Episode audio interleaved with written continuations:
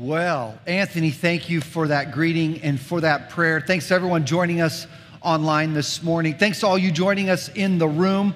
Uh, lest 2021 was going to be outdone by 2020, we're only 10 days in, and boy, what a ride so far. Uh, we are so glad you're with us. Uh, we are going to jump right into our series today. Before we do that, I just want to highlight a couple things going on right here at the start of the year. Uh, first of all, if you have a child, fifth grade or under, you probably heard from us this week from Beverly, our children's ministry lead. We have a take home packet for this month, especially since we know that about 85, 90% of you are still worshiping from home. And we've got great stuff for your family, for your kids. We want to make sure you get one of these packets. Those of you in the room, if you have an elementary age or younger, stop by upstairs in the lobby and pick up your packet. This packet is all the activities that you need for the month of January to make sure your kids are staying engaged with all that God is doing in, in Kidtropolis and in their lives. Also, I'm super excited about this. If you're a parent of a middle schooler or high schooler, you might have already heard about this too. We are launching a brand new strategy for Remix. That is our middle school and high school ministry. And beginning tomorrow night, right here at the YMCA, we're launching our brand new weekly small group Bible studies. There's one for middle school girls, one for middle school boys, one for high school girls, and high school boys, all at the same time. All the info is on the website. Make sure you check that out. We'd love to have your student join us tomorrow night as we kickstart this brand new season of Remix. Well, uh, oh, one last thing I need to say. We are going to be giving you a financial update when all the numbers are in from 2020. And just, I, I mean, I've gotten a little preview, a little glimpse. I'm tempted to leak it to you, y'all. I, I'm just floored by God's faithfulness and by your generosity. So, thank you to those of you who've been so faithful in giving and investing in God's work through your church. Uh, it, it's just amazing to see uh, all that He's done in such a trying year.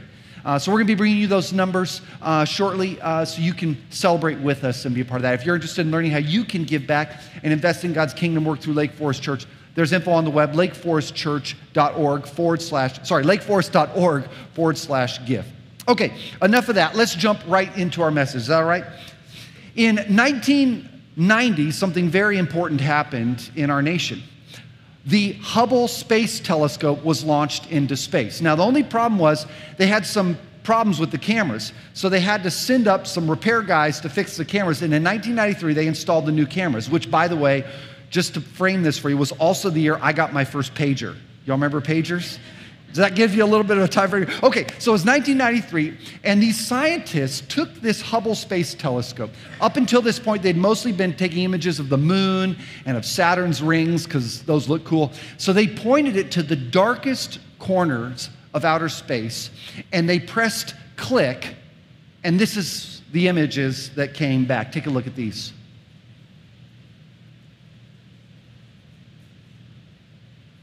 You can scroll right through those as I talk about this. You know, these scientists, uh, the, these astronomers had no idea what they were going to see when they pointed into the darkest corners.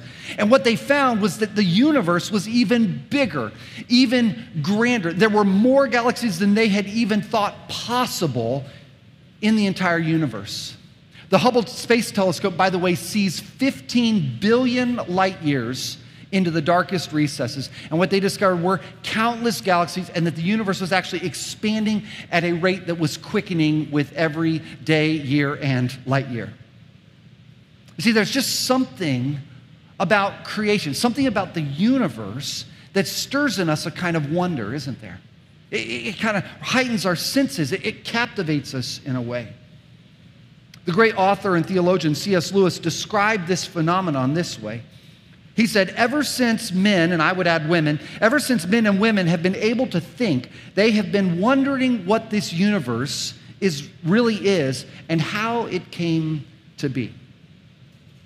Something about the universe, something about the stars in the sky, something about the creation itself stirs in us these kinds of questions. Where do we come from? Why are we here? And where are we going? Well, today we officially launch our series, The Whole Story, and it's all about the Bible. We are taking the next 12 months to preach cover to cover through the whole of the Bible, 52 weeks. Because as Christians and as a church, we believe that the Bible is divinely inspired, it is the authoritative source for all matters of faith. And as Christians, we want to learn how to be good students, good readers of the Bible. Fact, last week we handed out these in person and online, and we invited you to join us. Uh, we've got a daily reading plan. There are five readings each week that then lead up to the sermon that we're being we're preaching on Sunday. So this week you would have read the passage that I'm going to preach on here in just a few moments. You can find this online. We'd love for you to jump in. This is not a guilt thing. If you don't get to all of them that week, that's okay. It's, but it's a chance for us to be reading the Bible together. Also, we're sending out discussion questions to group leaders, both men's groups, women's groups, community groups. All of our groups are going to be getting discussion questions, and your leader might choose for your group to engage in what we're talking about here on Sunday mornings. Well, uh, this morning, I want to start right where you think we would have started last week, which is right at the very beginning of the Bible. You see, everyone loves a good origin story. Uh, whether it's your favorite superhero, Hobbit, or Star Wars bounty hunter, at some point, we all want to know where that person came from and how the story got started. Origin stories tell us a lot about the world, how we got here, and what gave rise to our current challenges around us. And that's what today's message is about. Today, we're going to look at Genesis chapter 1. Most of us are familiar with this story. And even if you aren't, chances are you've heard these words before, either in movies or in books. But regardless of how familiar you are or not familiar you are with this story, today I want you to listen as if for the first time. Because I think there's something that we are going to discover, something we're going to see that we might not have seen before. So listen to how this famous passage in the Bible opens Genesis 1 1. Let me read to you verses 1 through 3. In the beginning, God created the heavens and the earth. Now the earth was formless and empty, darkness was over the surface of the deep and the Spirit of God was hovering over the waters. And God said, Let there be light. And there was light. There is so much in these first few words, so much in this first chapter that I want to cover with you. In fact, what I thought we would do, since uh, you all are here, I thought we would just go from now all the way until dinner time and we can touch on everything that's included. I'm just kidding. I know many of you want to get home to watch the Saints lose today. So we're going to just we're just going to touch on three key themes, three insights that are going to be foundational for us in this whole story as we go throughout this year. So, three themes that I want to highlight today. There's lots we're not going to get to. You can get to that in your groups. Today, three themes that are going to carry through. So, first theme is this first observation is this Before creation, there was God. You see, right from the beginning, of Genesis, in these opening words, we discover something quite profound. Who's the first character to show up in the Bible? Well, that's right, it's God, right? He's the first character. You see, the Bible is not primarily a story about you and me, though we are included. It's first and foremost the story about God. It's His story. In the beginning, God. And you might say, well, Aaron, like, that's kind of juvenile, right? Duh, we get that. But this is quite profound. I don't want us to miss it. You see, in the ancient world, there were lots of different creation stories. There were lots of different creation myths. There were lots of ways of explaining how this whole thing got started. In fact, the Egyptians, the Mesopotamians, the Babylonians, the Canaanites, all of them had their own version of how the world came to be. And in almost all of these accounts, the world comes about to be in some really R rated ways. I'm not going to tell you about it. Let me just summarize it. There's violence, there's assault. In one account, the human race arises from the blood of a Dead Sea monster. True story, you can go and read it. And in all of these stories, all of them, humans are almost always a total, utter accident. They're an afterthought. There's something that just kind of happened in the midst of everything else. There are often multiple gods behaving very badly, kind of like the characters from Bridgerton or Gossip Girl, fighting it out tooth and nail, and the world somehow just pop comes to be. And yet, and yet, in the Genesis story, everything starts with this In the beginning, God created. You see, the Genesis account tells us that the universe was not an accident. It was not as the result of violence or chaos or anything else. It is the result of God, the great creator, the great artist. He creates out of nothing. He is the only thing that is not created. Theologians have a word in Latin for this. They call it ex nihilo. God created from nothing. The picture of God here is God as the great painter. He doesn't just paint on a blank canvas, He creates the canvas and the paints and the brushes to do the creating. You get a picture here. He is the one who brings order and beauty out of darkness and chaos. And the Hebrew writer of Genesis, he uses some incredibly poetic language to make this point. Look at the rest of the verse. Now the earth was formless and empty, a void. Darkness hovered over the surface of the deep, and the Spirit of God hovering over the waters. And God said, Let there be light, and there was light. You know, one of my favorite things about living in North Carolina, we've lived here now for seven years, and one of my favorite things about North Carolina is the night sky. I just love to go out on our back deck and look up on a clear night and just see stars beyond what I can count. And you have to understand why this is so special because when we lived in Los Angeles, there was so much light pollution, you, you couldn't see any stars.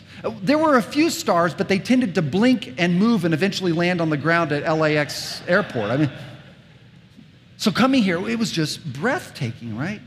To see, to see all these stars just filling the night sky. And it caused me to ponder that very question where did this all come from, right? Have you ever pondered that? Have you ever stood before nature in some way and been captivated? Where did this all begin? Where did it all come from? Stephen Hawking, the great theological, uh, sorry, theoretical astrophysicist, speaks of this very phenomenon on his Facebook page. He writes this He says, I have always wondered what makes the universe exist. Time and space may forever be a mystery, but that has not stopped my pursuit. Our connections to one another have grown infinitely, and now I have the chance. I'm, now that I have the chance, I'm eager to share this journey with you. Be curious, he says. I know I will forever be. You see, there's something about the universe that makes us curious. We have this sense that if the world exists, there must be something to have caused it. In philosophy, this is called the cosmological argument. And it simply says that when we look around at the world, at the cosmos, we know that it didn't create itself. There has to be a beginning, there has to be a creator. The Greek philosopher Aristotle called this creator the unmoved mover. St. Aquinas called to him the first cause. I like G.K. Chesterton's version. He says it this way He says, I have always felt that life is a story, and if there is a story, there must be a storyteller. Why did God begin his story with such a marvelous creation? Well, I think he did it so that we might wonder. I think he did it so that we might be curious. As the Apostle Paul says, that we might reach out and grasp him, though he is not far from any of us. See, every time we look up, we are made to think who made this? What kind of God? Well, the first line of Genesis tells us a lot about who and we're going to come back to that in a minute. Genesis 1 reminds us that the universe is not the result of God's battling it out, nor the spilled blood of a dead sea monster, as cool as that might have been. In the beginning, there was God, and that God created everything. That's our first principle. Now, the second one builds on this, and what comes next is often the point of a lot of unnecessary confusion and controversy. The second point I want to make today, the second observation, is that Genesis chapter 1 isn't so much designed to answer the question of how God created, but rather why God created. The how question is an important question. That doesn't seem to be the most important one to the writer, the Hebrew writer of Genesis 1. The scholar and pastor Tim Keller describes Genesis this way he describes it as the song of creation. We get songs, right? We love songs. We sing songs every Sunday. By the way, if you are worshiping from home, we want you to know we'd love for you to come and join us in person. We've got room for you. You're welcome anytime. We, whenever you're ready, we'd love to have you. We worship through song. Why? Because song has a unique way of capturing a truth and proclaiming that and sinking that truth deep into our hearts and souls. And that's exactly what the Genesis writer is doing here. He writes this song, and it is full of truth and goodness and beauty, and, and there's a kind of rhythm to it. Watch this. Watch how the, it continues. Remember, we read this. Now the earth was formless and empty. Darkness was over the surface of the deep, and the Spirit of God was hovering over the water. Now, watch this. Here's where the song begins. All of that describes a non reality, a non existent. God's Spirit is present, and it begins this way. And God said, let there be light, and there was light. God saw that the light was good, and he separated the light from the darkness. He called the light day, and the darkness he called night. And there was evening, and there was morning on the first day. Do y'all want me to sing it? I can sing that out loud. Yeah, yeah. No, I, I won't bore you. There we go. Did you notice the pattern? This is the pattern that gets repeated over and over and over again. Here's the pattern Something is not there, then God makes it, He calls it good, and the day ends. Something is not there, then God makes it, He calls it good, and the day ends. Any guesses as to how many times this happens? Seven times. Some of you guys are smart. We're going to get to that in just a second. Now, look at how these days relate to each other, right? Because there's actually a pattern. Remember, this is a song, there's some rhythm. And it goes like this Day one, middle schoolers, you got to help out parents, okay? Middle schoolers, help out mom and dad if they're struggling. You're going to see this very quickly. Day one, God, I'll do it this way. Day one, God creates light. Now, watch this. Day four, He creates the sun, moon, and the stars. He hangs the luminaries in the sky. Okay, you see that first pair. Now, the second pair, day two, He creates the waters in the sky. Guess what He creates on day five? He birds and air, excuse me, birds and fish to fill the air and the lakes. You can go shoot and fish them, right? That's yeah, yeah. You got the idea. Do you see this pattern? Day one to day four, day two to day five, day three to day six.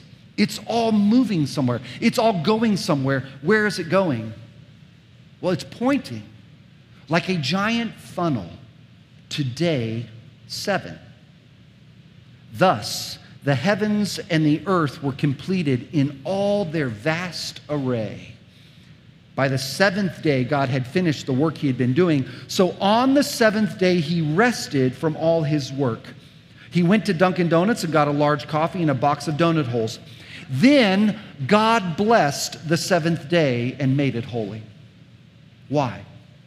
Because on it he rested from all the work of creating that he had done. You see what I'm getting at here?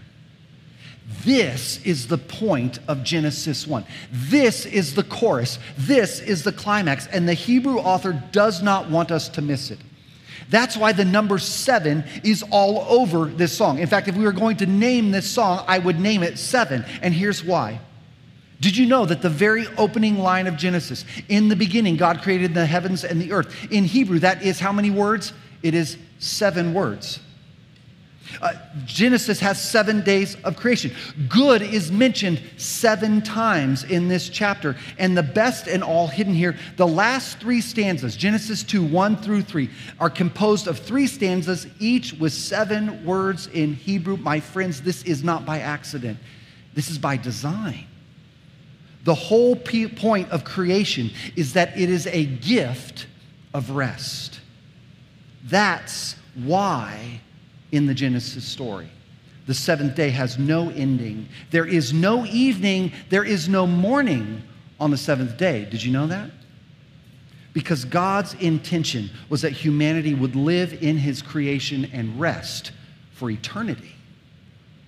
Y'all, that is just freaking cool, right? Did you see? I mean, what? You mean day seven's not supposed to? No. God's intention was that you and I would live in His creation, share in His creation and purpose, and enjoy it and His rest for eternity.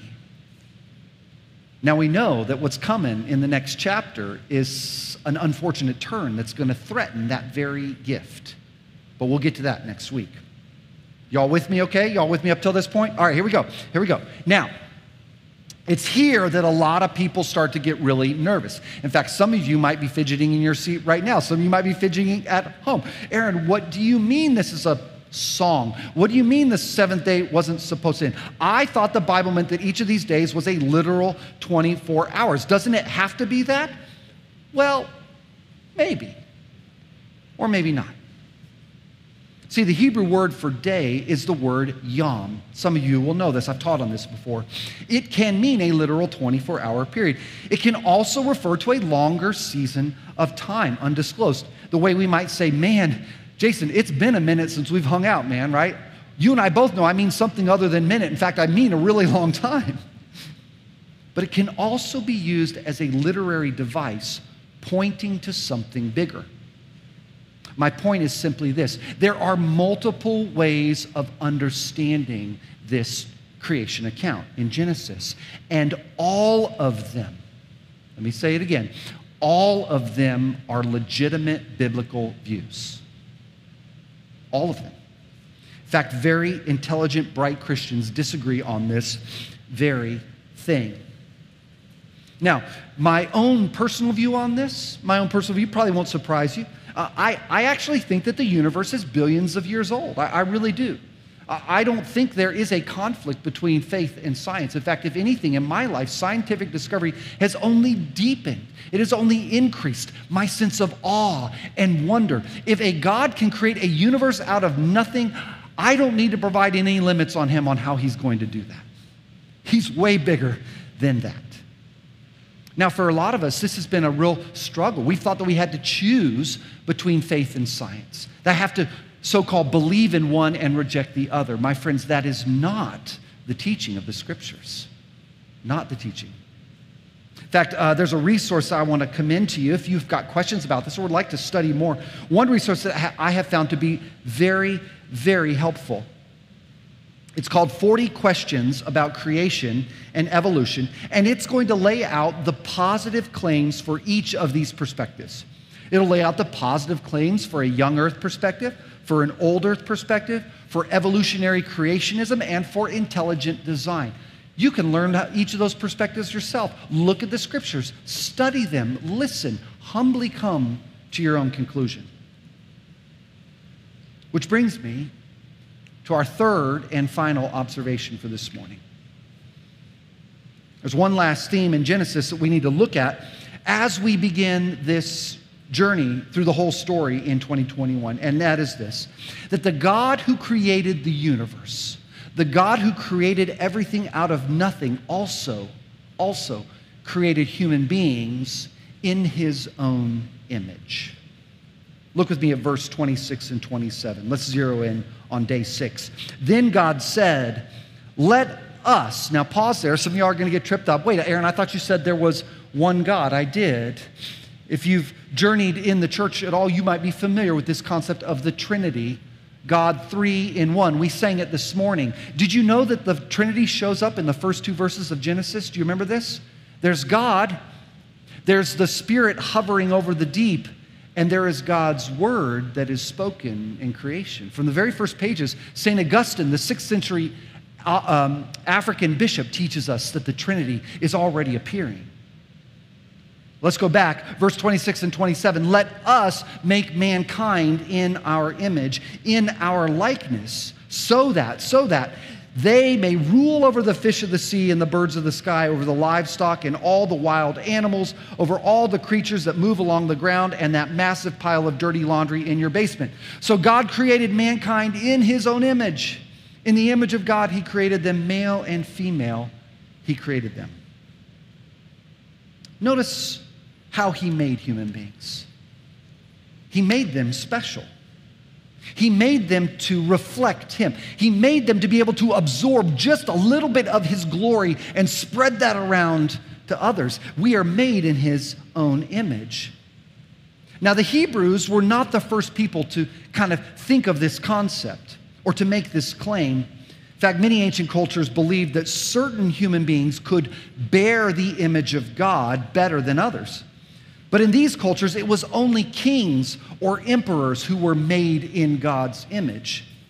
The Babylonians were particularly arrogant. They saw themselves as better than other nations and ethnicities because they were made from the soil of the earth, while other nations and ethnicities were made, I'll just summarize it this way, by illegitimate origins. We'll keep it PG this morning.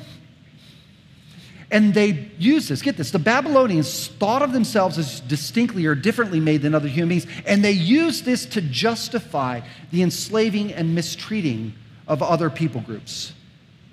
This was the common understanding in the ancient world.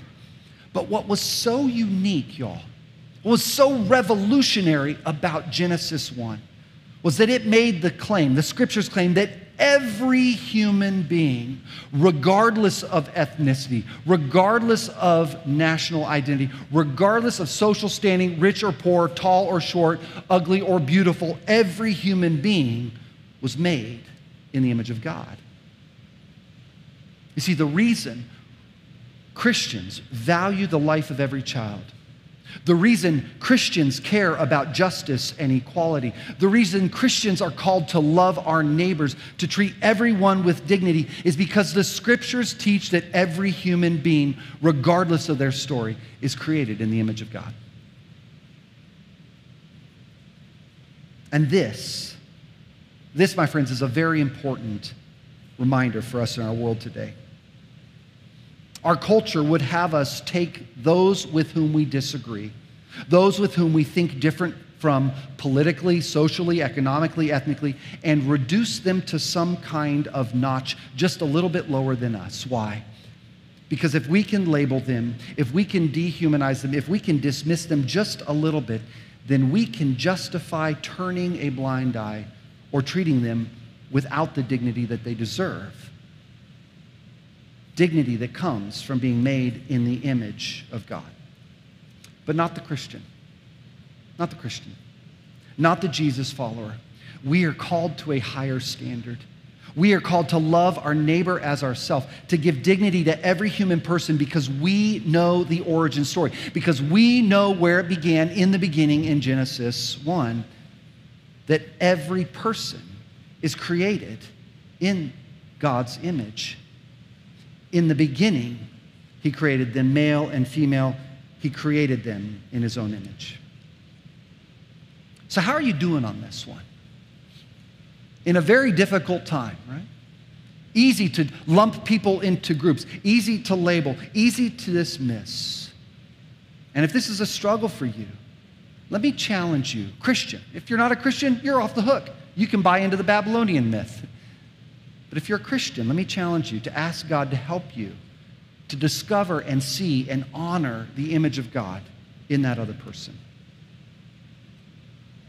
Well, as I said, I wanted to give us just three quick foundational elements as we begin this journey. We're going to talk about these a lot. These are going to come up over and over and over again as we go through the whole story. But I, today, I want to end by sharing something that I've shared before because I find this insight uh, from another author to be simply remarkable when it comes to the creation story. You see, it's only been in the last century that scientists have come to grips with the notion that there was, in fact, a beginning. Up until about 100 years ago, the dominant view in science was that the universe had no beginning, it just always had been. But today, thanks to new discoveries and images like those that we saw from the Hubble Space Telescope, scientists are learning new things about the origin of the universe. The dominant theory today, most of you will know this, it's become quite popular, is referred to as the Big Bang Theory that the universe began as a singular point, a point of singularity, and that everything that exists came from that one point. And if you read about this, if you read about how this happens cosmically, mathematically, it is just mind blowing. Francis Collins, who, is, who was the head of the Human Genome Project, is now the director of the National Institute of Health, writes in his book, God and the Astronomers, that more than any other scientific theory, the Big Bang Theory begs the question who created all of this? If the universe began as a point of singularity, who created that? And where did it all come from? And Francis Collins, who is a follower of Jesus, argues that this question is not one that science alone can answer. He said that is a question that requires faith. But there's something even more staggering than the Big Bang Theory itself. The universe appears in the oddest of ways, in the strangest of ways, to have been designed to support life.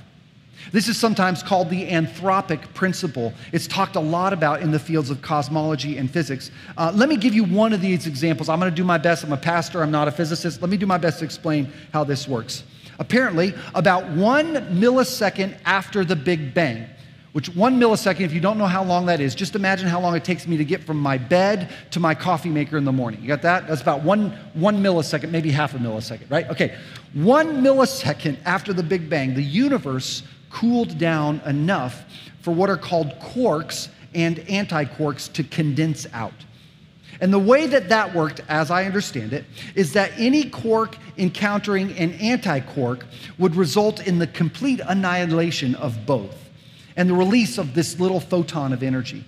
But as it turns out, as it turns out, there were not an equal number of quarks and antiquarks when it, be, when it banged. Turns out that the symmetry you would expect was off by the tiniest bit that nobody could have predicted. Any guess as to how much it was off? It was off by one billionth, one little billionth of a quark. Excuse me, one, there were one billion antiquarks. There's left over one little lonely quark. Now, why is there this asymmetry? Nobody knows. But it turns out that if there had been an equal number of quarks and antiquarks, they would have annihilated each other, and there would be no universe, no galaxies, no solar system, no planet, no football, no bacon, no coffee. Can you imagine? It turns out that one in a billion lonely leftover little quark made it possible for there to be galaxies, stars, planets, and oh, by the way, you. It gives a whole new meaning to those first four words of the Bible, doesn't it? In the beginning, God. Not only that, one last little nerdy thing on this. I just love this. There are about 15 other constants in the universe, like the force of gravity, that are exactly what they need to be in order for life to exist. And it turns out that those values of those 15 exactitudes are exactly what they need to be in order to support life. So, so, if the God who created the universe was that purposeful in his creation story, can you imagine the purpose he has for you and your story? If the God of the universe was that careful, that precise in the creation of his universe, can you imagine the purpose he has for your story? That's where we're headed next week. Genesis 2 and 3. I hope you'll read it this week. I hope you'll join us for this whole story. Can I pray for us? Heavenly Father, today as we just try to get our minds around this beginning, where it all got started. Lord, it can be easy to, to find ourselves kind of in over our heads, feeling confused, maybe uncertain, with lots of questions. Lord, today I pray that we would hear your spirit breaking through the darkness. We would hear your spirit breaking through the chaos and darkness of our lives we might hear the voice of your Spirit whispering and speaking to us the very way you spoke creation into existence. God, this idea that you created the universe on purpose, that you made us on purpose, is the foundation of so much in the rest of your story. And it's so important for our lives. I pray that today we could rest in that again, knowing that we were not an accident, but that you made each and every one of us on purpose and for purpose. Father, thank you for the gift of your creation. Thank you for the gift of life. Would you teach us how to be a part of your story? I pray. In Jesus' name, amen.